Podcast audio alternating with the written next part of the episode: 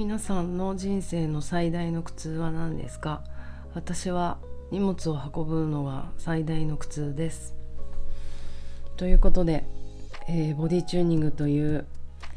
疲れすぎない体を作るボディーワークをやっているパーソナルトレーナーの内田彩です。おはようございます。えっ、ー、と私がやっているボディチューニングというボディワークの中でえー、と年に何度かコースやってるんですけど今回はスーパーリラックスのコース回復のモジュールというコースをやっています。そしてそうなんですよ。今日2日目なんですけどあちゃちゃちゃ3日目だ。どうしよう今日がラストデイです。テンション上げていかなきゃと思いながら今コーヒーを飲んでガラガラの声で話しております。皆さんの祝日明けの朝はいかがですか？なんか冒頭でお伝えした通り今回荷物の移動がもうすごい大変でもう何よりも参加者の皆さんに手伝ってもらってなんかなごめんねと思います。えーと、というのも私の南青山のスタジオの横が巨大ななんか商業施設みたいに建てようとしてるみたいでなんかあの音がねすごい爆音なんですよね。でこの12週間がなんか解体工事みたいなことになってて一番ひどくって本当はね10月中に終わる予定だったんだけど終わらないと。もうじゃしょうがないからあのー、外でねやりましょうってことになってやってしまったと思うのは回復のモジュールって道具がたくさんいるんですね。あのたくさんの道具に身を委ねて重力をあじゃあ体を体から重力を解放してで体の筋肉があ重力から解放されたよっていう指令を無意識のうちに脳に送ってそれで脳からあの交感副交感神経が優位になるようなリラックス信号を送るっていうまあそういうものなんですけどどれぐらいの量かというとえーとね、ボルスターって言って頭からお尻ぐらいまでのこの上半身ぐらいの大きさのある大きめのクッション。まあ抱える感じですね。ハグする感じ。1個。でブランケットは最低5枚なんですけど今寒いし床汚いしとか思うとプラス2枚でまあ7枚ぐらい。それにあのヨガマットでしょ？あと四角いやつ。ヨガブロックヨガベルとあとボディチューニングオリジナルのアイバッグっていう少し重みがあるシルク製の目の上に乗っけるアイバッグ最高なんですけどまあそれがね 200g ぐらい。それを持っていくと。本当あの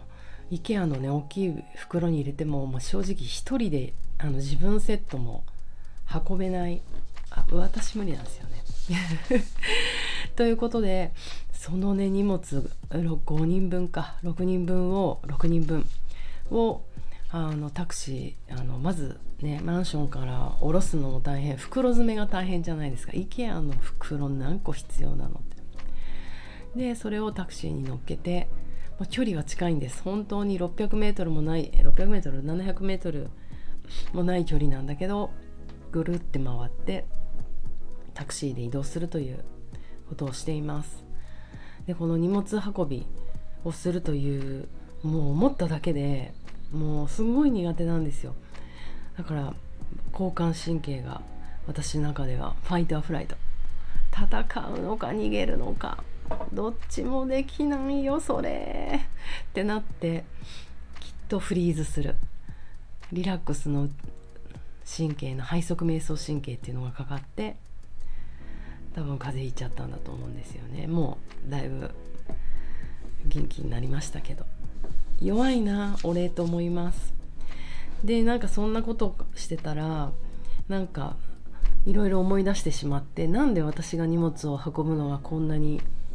苦手かっていうとそれはもう小学校時代から始まっていてあの小学校6年生の時なんかもう受験も終わってねあの最後の12ヶ月って何のために学校行くの？みたいな楽園のような日々があってなんかありがたいことに私担任の先生ともすごく仲が良くてというのは担任の先生の私の攻略法はもう大人扱いすると。あの僕たちの仲間ですよね内田彩さんみたいなあの感じのコミュニケーションをずっと取ってくれてすごいそれが嬉しかったんだと思うんですよね。私もすごい混ぜてたから。でえーと、なその当時私も身長が1 6 0センチでもう小学校の時もでかいことが本当にコンプレックスでうんまあ今思えば素敵な話なんですけど162センチかそうだったんですよ。私今身長が1634センチなんですけど結局小学校から12センチからしか身長が伸びなくて徒歩なんですが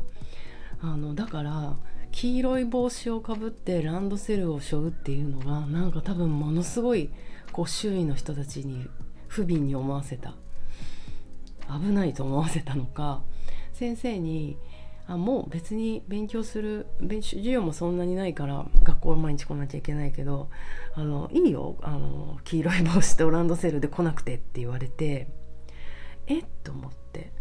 で嬉しいと思ってお母さんに言ってママにママもえ？っと思ったけど、まあ、ママもこれランドセルと黄色い帽子似合わねえなと思ってたと思うんであそうよかったねって言われでそっから手ぶらで学校に行くようになったんですよね。でまああの私浅草なんですけど浅草の時小学校の時ってなんか集団登校みたいなことしててえーと、班長さんだったから八幡神社に集まっていくんだけどあの班長のさんが持つ旗？旗は持ってかなきゃいけないからとか思ってなんか小学校1年生とか引き連れて学校行くけどほぼ不敬ですよね。あのよく青山でも道路を整理している小学生の通行をこう促しているお父さんおかんがいるけど不敬だなと思って。そうそこからもう手ぶら生活の幸せを得てしまったんですよね。であっという間に中学に行って中高に行ってでなんか中学生はねなんか高校生になったらカバンが自由だったんだけど中学生の時カバンが決められててなんか学校指定のレザーのバッグ2タイプあ1タイプかあってまんまとそのレザーって超重いですよねバッグが。で肩に食い込むしうわコーヒーこぼしちゃった。うん。まあいいか。うん。えっ、ー、と大変だったんですよ。であの教科書もね持ってしかも電車通学満員電車じゃないですか。でそれでもうもう中1の時早々に私これ無理と思って教科書を全部2冊持ったんですね。なんか覚えてる。神保町の交差点にあるなんか三省堂みたいな教科書を売ってる本屋っていうのがあってそれを探してとうんうん。なんかもうこうなんかさなんか全部の教科書を2冊ずつ買うと。それで苦労したのが私が行ってる中学高校がなんか英語が特殊な教育をしててうん記憶によるとプログレスっていうなんか教科書を使ってて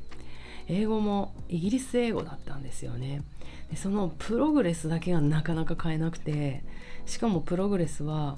なんか普通の教科書サイズじゃなくてでかいサイズでなんかそれだけは買えなくて観念してあの1冊で使ってたと思います。でもある日事件が起こりなんか期末テストだか中間テストの勉強しようと思って家に帰ったらそのテストに出る って書いテストに出るとか授業中に書き込んであるテストに出るが書いてある教科書を全部学校に置いてきちゃって 家で全く勉強ができなくてなんかびっくりするような点数を取って震えたという事件があってお母さんにアホだなって言われたことを覚えてます。でそして大人になってからはもうあの出張ですよね。なんかこのラジオでもすごい登場するミッドナイトドライブを一緒にやってくれる柳田真紀ちゃんはもう本当に私尊敬していてロンドン出張に一緒に行ってなんかスーツケース15個とか20個ぐらい持ってった気がします。あのあれね。撮影の洋服ね。でプラスわかんない。多分セルフリッチっていう当時のなんかおしゃれデパートの中にあるホテルみたいのにどんなシティガールマテリアルガールだよって感じですよね。でそこに結構2週間ぐらい長く滞在してて案の定私は浮かれてスニーカー買ったり古着買ったりしてあの自分の荷物だけの話ですね。もう荷物がパンパンにあのパンパンじゃないパンパンにできなかった。部屋の中で溢れてしまった。帰る日の前日に荷造りがもう全然できなくてどうしようって触れてたら柳田真紀ちゃんが隣の部屋から飛んできてくれて「あやっぱスニーカーはね」とか言って「箱を諦めよう」って言って スニーカーを箱から全部出して綺麗になんとかうまく荷造りしてくれてもう本当にね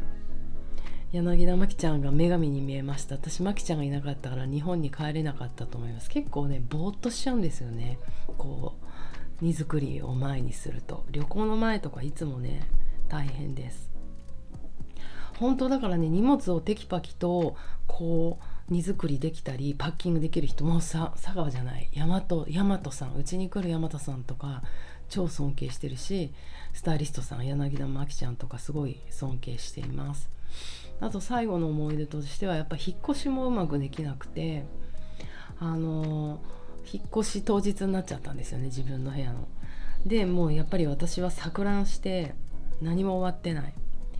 でその時のボーイフレンドが見かねて「もういいから」って言ってゴミ袋を全部持ってきて そのゴミ袋にもう何でもいいから入れと入れといてって言ってあとは僕が全部やりますって言ってその男の子がすごいですねセミダブルのベッドとかをあの担いでった。そう引っ越し屋さんをね頼まなかったんですよね。で私はもう泣きながらただただ詰めてるだけでなんか彼がその自分の荷物を全部あのバンの中にうまく入れる姿を見てああすごい素敵な人だなって思いました。スケーターってアホだと思うけどめっちゃ尊敬体鍛えてるだけあるわって思いました。逃げられたけど。というわけでどうしよう。今日なんかこんな赤裸々な話になってしまいましたがあの荷物を運ぶということが本当にできないので、えーと、ボディチューニングの4.5期生の皆さんに手伝っていただいてなんかかろうじでレッスンの場が保ってるような気がしています。まあこれ神経系で言うと私がみなみんなに助けてってつながりを求めて腹側瞑想神経をオンにしてリラックスの神経の一つですね。交感神経がうわーって優位になるのをこう下げる。ボディ中性が落ち着いて対処してくれることで、えーと、私がそのリラックスしたみんなのみんなにチューンしていって助けてもらってます。どっちが先生か分かりません。でもなんか人とつながりながら副交感神経をオンにしていくっていうことを今実践で一番学べてるのは私な2日目でした。ということで、えー、と皆さんも今日何曜日なんだろう木曜日か。あと2日行ったら休み頑張りましょう。私も今日頑張ります。じゃあねバイバイ。